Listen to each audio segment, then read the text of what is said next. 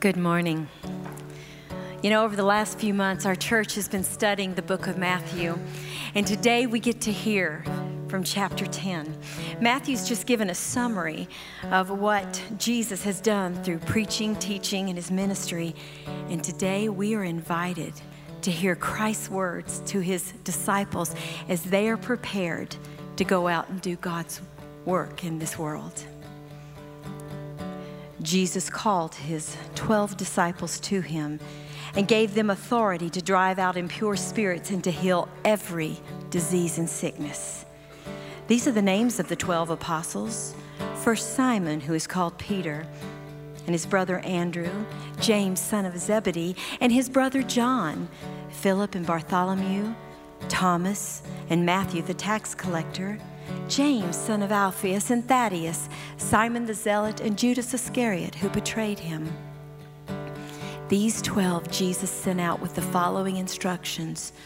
Do not go among the Gentiles or enter any town of the Samaritans.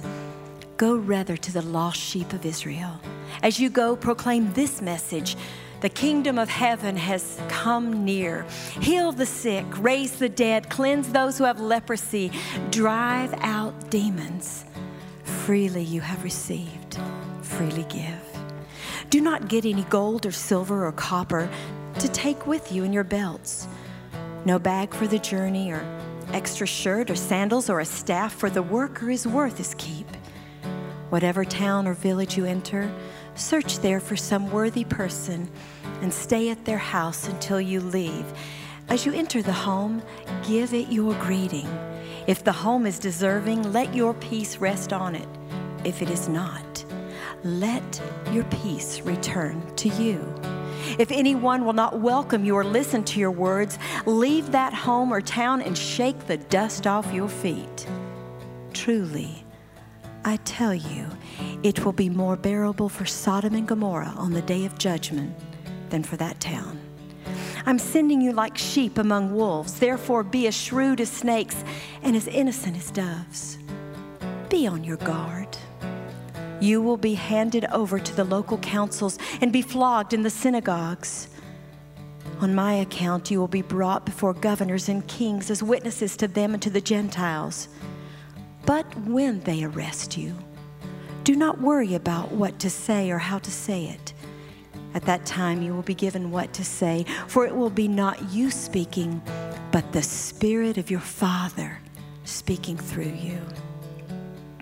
Brother will betray brother to death, and a father his child. Children will rebel against parents and have them put to death. You will be hated by everyone because of me, but the one who stands firm to the end will be saved. When you are persecuted in one place, flee to another. Truly I tell you, you will not finish going through the towns of Israel before the Son of Man comes. The student is not above the teacher, nor a servant above his master. It is enough for students to be like their teachers and servants to be like their masters. If the head of the house has been called Beelzebul, how much more the members of his household? So do not be afraid of them, for there is nothing concealed that will not be disclosed, or hidden that will not be made known. What I tell you in the dark, speak in the daylight. What is whispered in your ear, proclaim from the roofs. Do not be afraid of those who kill the body, but cannot kill the soul. Rather, be afraid of the one who can destroy both soul and body in hell. Are not two sparrows sold for a penny? Yet not one of them will fall to the ground outside your Father's care. And even the very hairs of your head are all numbered, so don't be afraid. You are worth more than many sparrows. Whoever acknowledges me before others, I will also acknowledge before my Father in heaven. But whoever disowns me before others, I will disown before my Father in heaven. Do not suppose that I've come to bring peace to the earth. I did not come to bring peace, but a sword. For I have come to turn a man against his father, a daughter against her mother, a daughter-in-law against her mother-in-law. A man's enemies will be the members of his own household. Anyone who loves their father or mother more than me is not worthy of me. Anyone who loves their son or daughter more than me is not worthy of me. Whoever does not take up their cross and follow me is not worthy of me. Whoever finds their life will lose it. And whoever loses their life for my sake will find it. Anyone who welcomes you welcomes me. And anyone who welcomes me welcomes the one who sent me. Whoever welcomes a prophet as a prophet will receive a prophet's reward. And whoever welcomes a righteous person as a righteous person will receive a righteous person's reward. And if anyone gives even a cup of cold water to one of these little ones who is my disciple, truly I tell you, that person will certainly not lose their reward.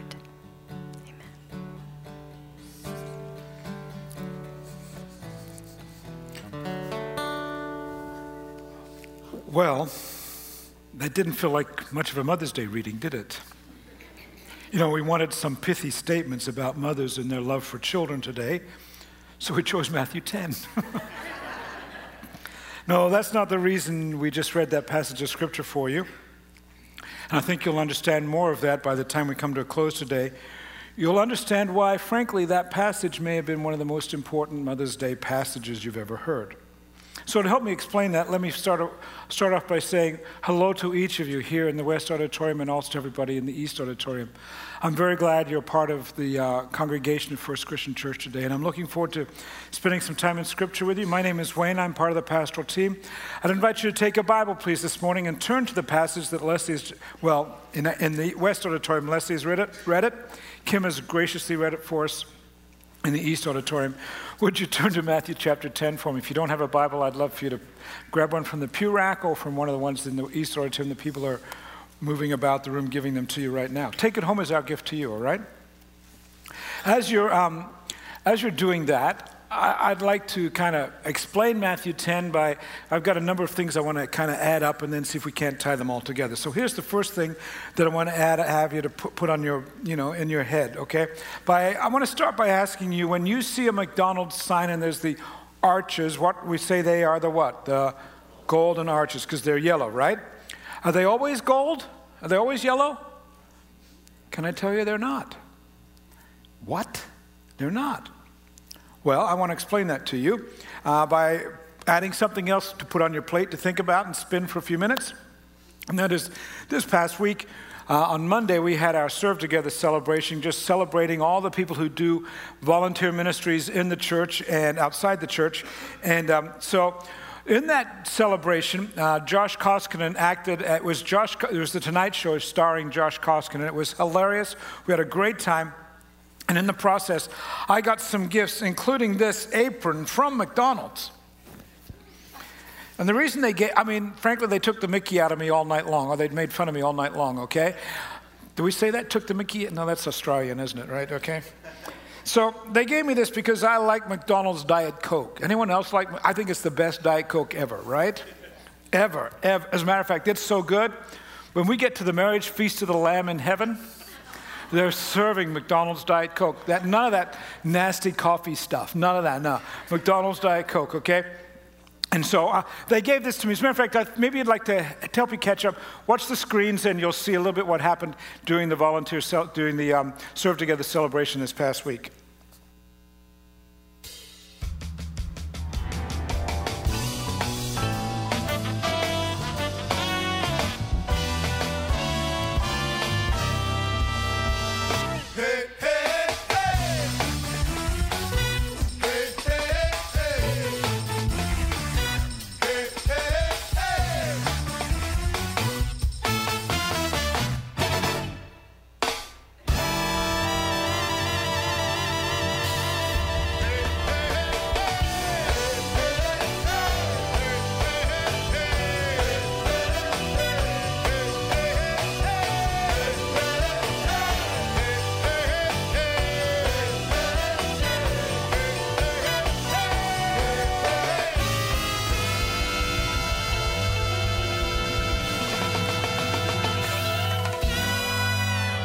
So it was a great time. A couple of things I want to tell you about that. First of all, that hey, hey, hey, hey. Okay, I played in the band for that. I've played a lot of music in my day. That's incredibly difficult music. It sounds really hey, hey, hey, hey. It's really hard. So congrats to the band for making that work, because I've seen a lot of charts, but long story. Secondly, you saw perhaps the telephone booth out here where various people were invited to. Well, the first person who was put in the booth was our own mayor, Mayor Julie Wolfmore. And so I was one of the last to get put in the telephone booth. So she's back in there squished like that. And everybody was taller than her. And so as I come out, I don't see where the mayor is. And I go in the booth, and she's in the very back corner about, I could see this, her eyes, this much. And they were as big as saucers. Like, I don't know that when they voted me in, I was going to do this. All week long, I've been emailing her, Julie, thank you so much. And she's coming back with all this wonderful. It was a great time. So next year, make certain you're serving on a Serve Together group, and you'll get to come. It was a wonderful time. But you're saying, okay, that's great. That's what happened. What about the apron, and what about the golden arches? Are they always gold? No, they're not. As a matter of fact, let me tell you a story about that. If you take a drive up the West State Route 98A, in Arizona, past the city of Sedona, you come across all the sorts of familiar signs that you see in cities all across America. You'll see a Walmart, a Walgreens, you'll see a Starbucks, Safeway, so forth, a Wells Fargo Bank, and so forth. And, you know, those kind of brands are all throughout every city in the country. And then you get to McDonald's, and it's not the normal McDonald's. Here's why. When McDonald's approached the city, they said, well, we want to build this McDonald's here. We put a store here. And, you know, the city of Sedona has this backdrop of these outcroppings of red sandstone. And the city officials said, well, we would love to have you come to town, but there's no way we're going to let that yellow compete with the beauty behind us. So with that, the company agreed. And instead of the typical yellow and red look, you know what they have? They have blue-teal McDonald's. And today, people come all around the country so they can do selfies in front of these blue, non-golden arches, all right? And I like the story because it points out how that sometimes something that can be glaring and really, really seen very well, it can be shifted and changed so that it fits in with the landscape and so that it blends in with the surroundings around what's going on there. It makes me wonder, though, as I was preparing this message and heard that story, I began wondering, is that a good metaphor for Christians on mission? Should we just blend in? Should we be in a situation where people kind of just let us care? Jesus said we're supposed to be a city on a hill, okay? So it's seen easily. We're supposed to be salt of the earth where we can be tasted, that we're to be the light of the world. And are we supposed to do that by blending in? Well, according to Matthew 10, apparently not. It doesn't go that way. We're continuing today this long walk through the biography of Jesus that's called Matthew. And last week, as we came to an end of all of this, of chapter 9, Jesus had said this, I want you to pray, he says to his disciples, I want you to pray, ask the Lord of the harvest to send out workers into his harvest field because the harvest is plentiful, but the workers are few. And as we're making this walk through Matthew, this really is the turning point in the book. At the end of chapter 9, going into chapter 10, where this business, do we get to blend in or do we have to stand out? Because right here at the end of chapter 9, going into chapter 10, the book shifts. Up until this point, Jesus has had some personal ministry with one-on-one with people. But then Matthew 10 has Jesus sending his workers directly out into the fields. It's almost like they get set up. Hey, disciples, will you pray that some people will go out and spread this message? Yeah, we'll pray. Oh, by the way, now that you've prayed, we want you to know you're the answer to the prayer. It sort of goes that way. And so what you have is this turning point in the story. Jesus' ministry shifts from his personal ministry work to a new ministry role for his followers. And apparently, if you read chapter 10, it's not going to be easy. They don't get to just blend in with the backdrop. And today, if you're a follower of Jesus Christ, this is where your responsibility comes into play. You don't get to be a pew potato. You can be a couch potato at home, but you don't get to be a pew potato when it comes to serving Jesus Christ. There's a task for you. You recall that a number of months ago, as we started this whole series on Matthew, that I remember we did a video that had all kinds of graphics in it and we gave you. And one of the things we said was that Matthew would show how Jesus' ministry would transform the hearts of his followers and bring God's blessings to the nations over a long period of time. And the only way that was going to happen is if Jesus' ministry went from one person, him doing it, where he alone was touching people, to where his followers begin to touch other people. And that's what we are charged with, that responsibility. If Jesus' message is going to bless all the nations, it's going to have to happen through us. And frankly, this is where I suspect this is truly a great passage for a Mother's Day sermon. See, on Mother's Day, we like these lovely, pithy kind of hallmark moments, don't we? Legitimately so. But this passage isn't a hallmark card in any way. But it does describe the work of every Jesus follower. And it shows how those followers are to work in the same way that a mother's work takes place. The mothers we admire are the women who do their jobs regardless of how people perceive or respond to what, mothers who are great really don't care if their children like what they're doing or not in some ways, right? That's not a popularity contest, you know. We admire mothers who act without worrying about the difficulty or the popularity of the task. You say you don't like vegetables? Tough, eat them. That's never a popular moment, right? You say you need a ride down the block? You can walk. It'll be good for you. You're 18 and you say you don't want to enter into the adult world? Tough. You know how to do your laundry. You know how to cook. You know how to drive a car. Have a lovely life. Right? Now, maybe they don't say it like that, but we admire the kind of women that say, you know what? I'm not in a popularity contest. I'm not fading into the background. I'm your mother. Apparently, that's how Jesus' followers are to act as well. See, we said many weeks ago that there were two responses to how people, if Jesus' day, would respond to his message, that some would accept it, and others would say, no, I'm not interested, and they would actually persecute his followers. And the ancient world is no different than our present-day world. First century, Jesus' followers discovered that some accepted and that some rejected, and that some even persecuted the followers.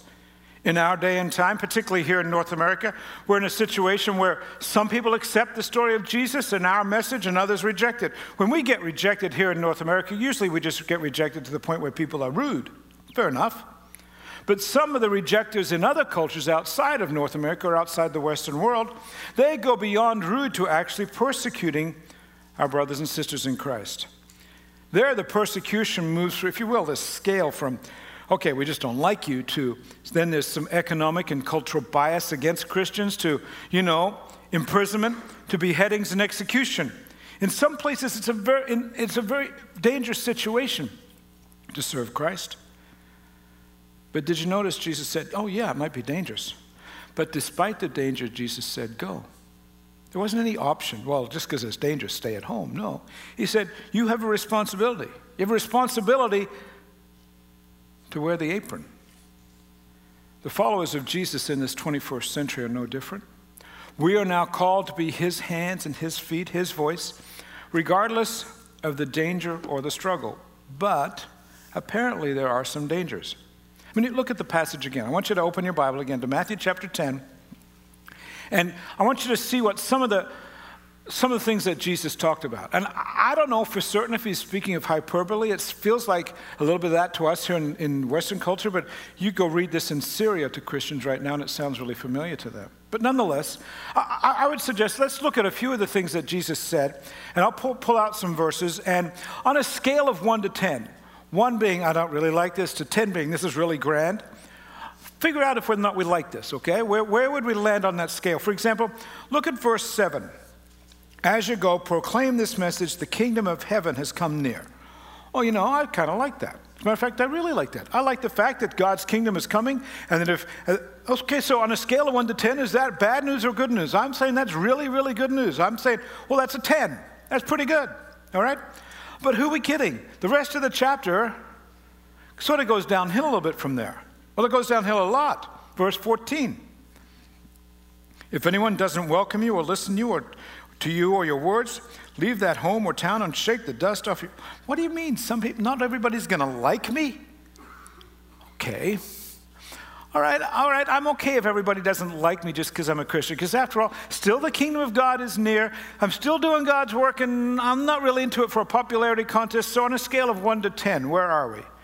Well, God is still near, the king, so I can go with an 8. All right, so we're down to an 8. Verse 9. Do not get any gold or silver or copper to take with you in your belts. No bag for the journey, extra shirt, sandals, a staff. Well, I'm telling you, I'm not liking this now.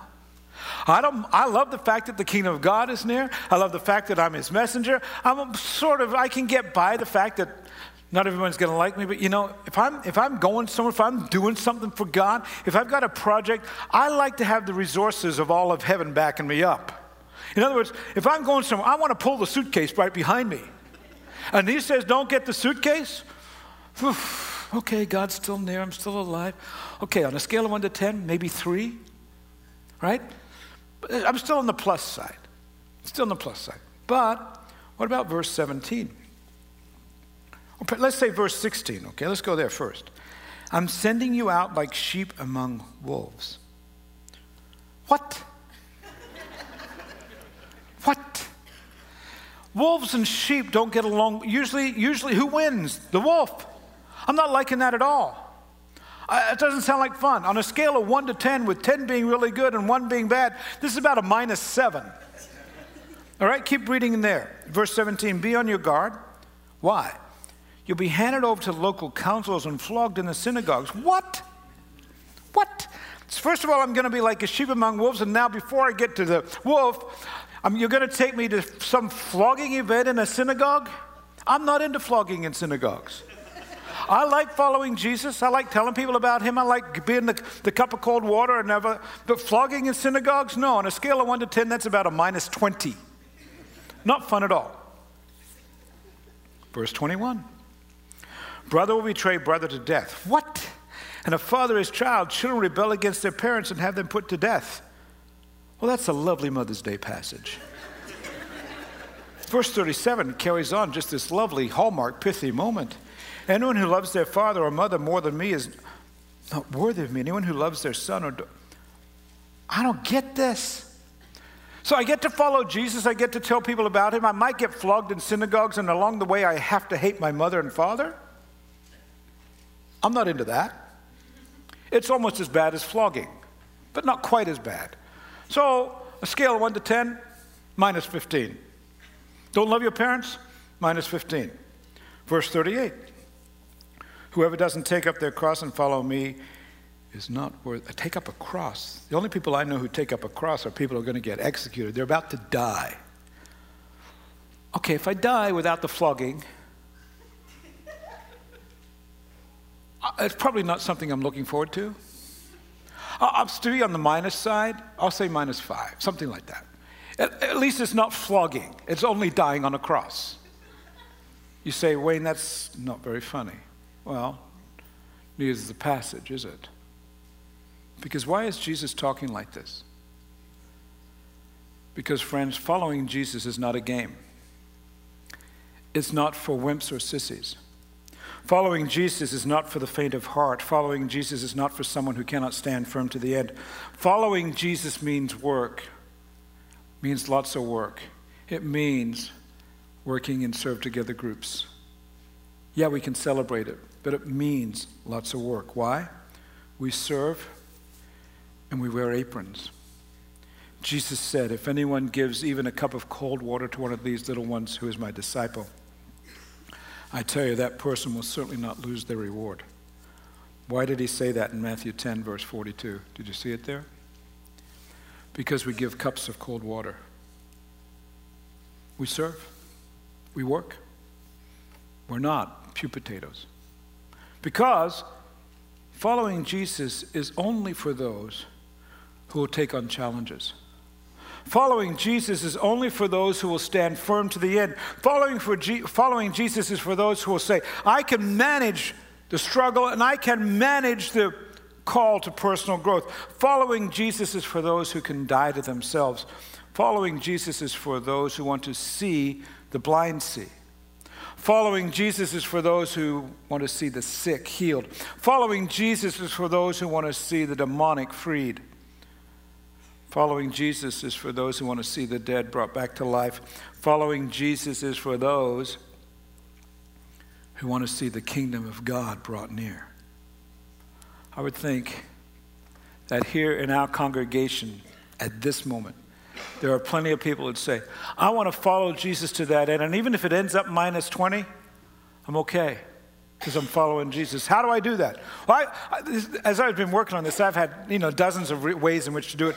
Time won't let us take on about 36 unless you really want to skip that Mother's Day's brunch. But no, let me give you just a few ways in which we can follow Jesus in a culture that often does not appreciate his followers. Yes, we live in the Western world where we're not persecuted per se, but who are we kidding? Being a Christian isn't always that popular. How are we going to do that? How are we going to follow Jesus and be his hands and feet and voice? Well, first of all, choose a life orientation pointed toward a vibrant Christian spirituality. Notice I said Christian spirituality. Not some, well, I'm just a spiritual person. Well, so what? It doesn't help the world. A follower of Jesus Christ is someone who says, hey, my spirituality is based on something that costs something, namely the cross of Jesus Christ, and God's grace has been extended to me as a result of nothing I did. Somebody else paid a tremendous price for me. That sort of spirituality, based on the work of Jesus Christ, carries you past and through the difficulties of others not always liking you. Follow Christ by developing a vibrant Christian spirituality. Do it this way. Choose others before you choose yourself. It's very scriptural. There was once this time when Jesus was approached by some folk, and they said, okay, Mr. Spiritual, Mr. maybe Son of God, tell us how we should love God. What's the most important things we should do? And this is what Jesus said. Jesus said, love the Lord your God with all your heart and with all your soul and with all your mind and with all your strength. Start there. Love God. And then secondly, love your neighbor as yourself. Choose others before you choose yourself. Apparently, loving God involves choosing others before we choose ourselves. Loving God involves loving your neighbor. Are you doing that this week? If you don't have ways to do that this week or this month, look in your program. On the right-hand side, on the flip side, on the flap that comes out, we picked 5 things that you could step into in 2017, this summer, okay? Just right now for the summer of 2017.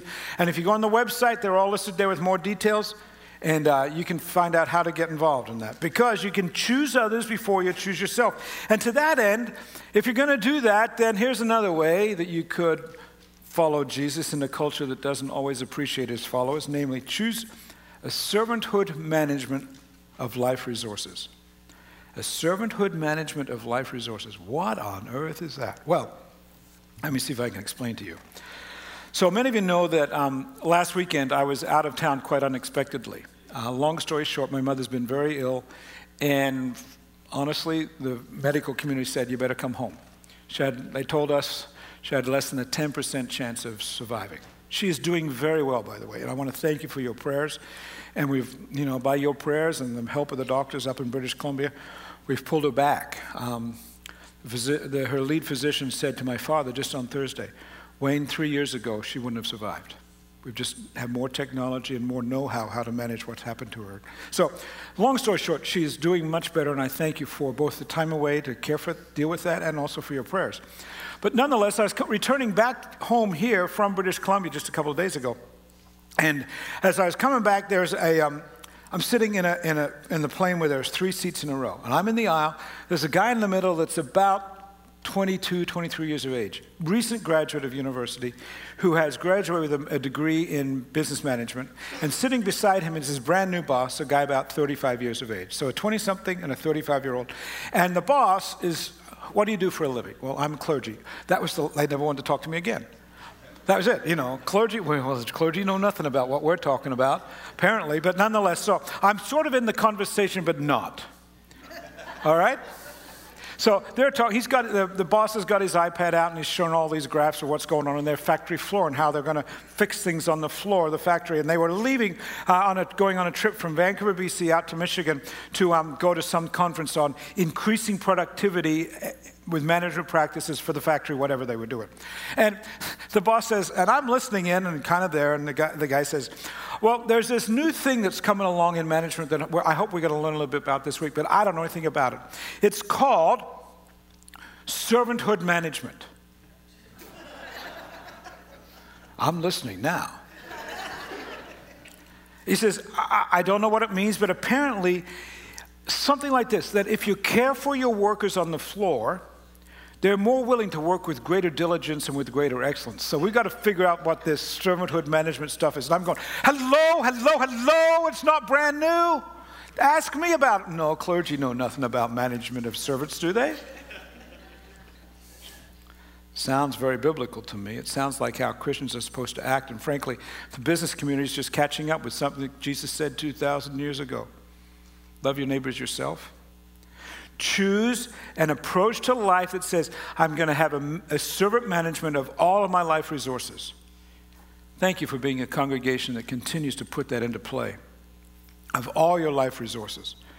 The way in which we live our lives in our neighborhoods, the way in which we manage all of our resources, including our pocketbooks. Last week, you did this in an incredible way. We asked you for the weeks leading up to last weekend, to consider a servanthood management of your life resources and to help us fund our Global Missions Initiative. The goal was to raise, beyond tithes and offerings, $50,000 in one weekend. Can I tell you the results?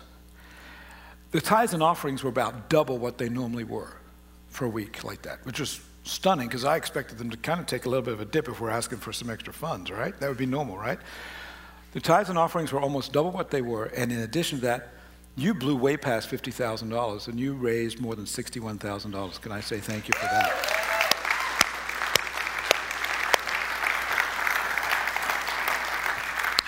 I had a man come to me after the second service this morning and said, Wayne, I wasn't here last week. I've taken an envelope. I'm going to mail you $1,000. I would love to have more conversations like that yet today. True. If you've not participated yet, there are envelopes in the pews, and they're also in the East Auditorium. There are some in the seats you're sitting in. We'd be glad to have you. Well, here's what the deal is. It's not the $61,000. Here's what I'm aware of. That when we live out our lives with saying, all that I have, God, is yours, then whether it's a struggle to live for Jesus and people don't like us, or whether or not we get flogged, please, Lord, not me, okay? I get it.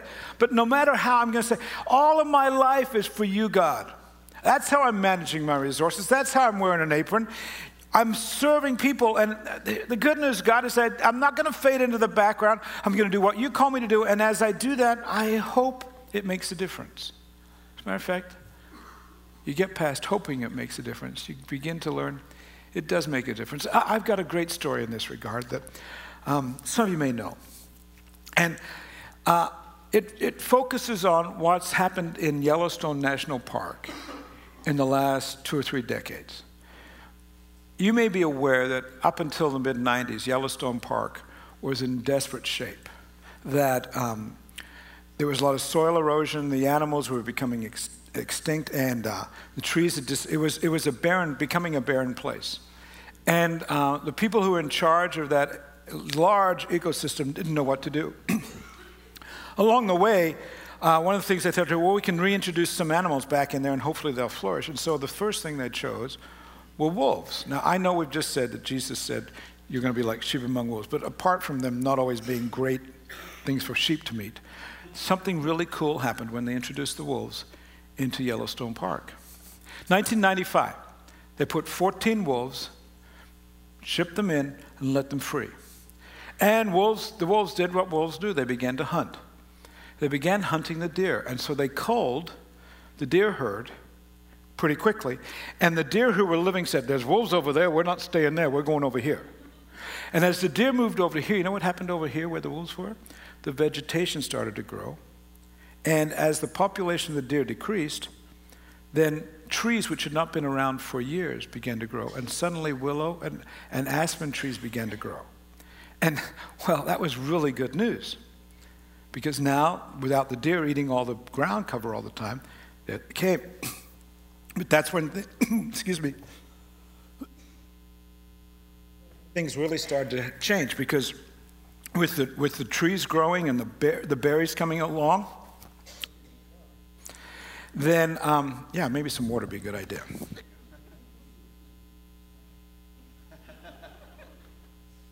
Thank you. So the increased tree population caused the birds to come back. So pretty quickly there were, you know, all kinds of different bird species. And you know what else came along? The beavers heard about it. The beavers heard that the trees were back. Now, I don't know how they got word. I don't know who sent the memo, but somehow they said, hey, guys, there's trees over there. Let's all go over here. And so they went all over here where the trees were, and they started building dams. And when they started building dams, using a few of the trees, then the pools grew. And so with that came otters and muskrats, and the wolves also killed the coyotes, which brought more mice and rabbits to the population. That population grew. And now with trees, the birds began to come back. I don't know how they sent the word out. I would like to see these memos that went out. But nonetheless, the red foxes came back, the weasels, the badgers, which was all good news because hawks like them, and hawks came back, and even eventually, you know what else showed up? Guess, bald eagles. And you say, oh man, this ecosystem is doing so well because the wolves came along. Well, that's where it gets really interesting, because the wolves not only changed the ecosystem of all the animals and the vegetation, they actually changed the shape of the rivers. How? Well, when there hadn't been any vegetation, the rivers had wandered all over the place, and they'd flooded all the time, and the soil was always being eroded. But with the increased vegetation growth, the riverbanks were stabilized. The channels narrowed, more pools formed. The rivers stayed more fixed in their course. And so not only did the wolves give Yellowstone its, if you will, its ecosystem a better balanced approach, they actually changed the park's physical geography. The park looks different today because the wolves were introduced in 1995. Now, great story, but here's the point. Jesus expected his followers to go in his name, and he expected that as we go, we should be initiating change in the places where we go. And I'm not suggesting that we be wolves. We're sheep. I'm staying away from the wolves. But I'm suggesting, friends, that this week, who knows, your willingness to courageously go carrying a cup of cold water, your willingness to be a servant, it might just change the ecosystem in the place where you work, where you go to school, in the neighborhood where you live, or even in your family. Because I know the stories of a lot of families in this church. And in many of our families, there are places where the banks have overflowed with pain. And who knows, if we do this right, we might be able to contain the rivers of pain and direct those resources and all those lives, making them rivers of joy and abundance. So, wear a servant's apron this week. See your world changed. And do your job regardless of whether not everybody likes it. And in the process, I'll say this. You'll act like a mother. And to that end, happy Mother's Day. Would you pray with me, please? God, for my friends, for my, Lord, for fellow messengers, for those, Lord, we call ourselves disciples, and we have the responsibility to do what the disciples of Jesus did 2,000 years ago, to go and to carry the cup of cold water. And God, sometimes it's not easy. It's easier in our culture than other cultures. And we pray for, Lord, for those who, by carrying the name of Jesus, face beheadings. God, bring grace into their lives. But Lord, in our situation, sometimes carrying the name of Jesus is just a matter of unpopularity. Give us courage, God, to change the course of the rivers of people's lives. We don't want to just fade into the background. Oh, we don't want to be, our goal is not to be obnoxious. Our goal, God, is to be a servant who carries a cup of cold water to all those who need a long, cool drink. Cold water, a balm, Lord, a soothing balm, an ointment over the painful sores of their lives. We'll take that on this week, as Lord, as our mission from you. In Jesus' name, amen.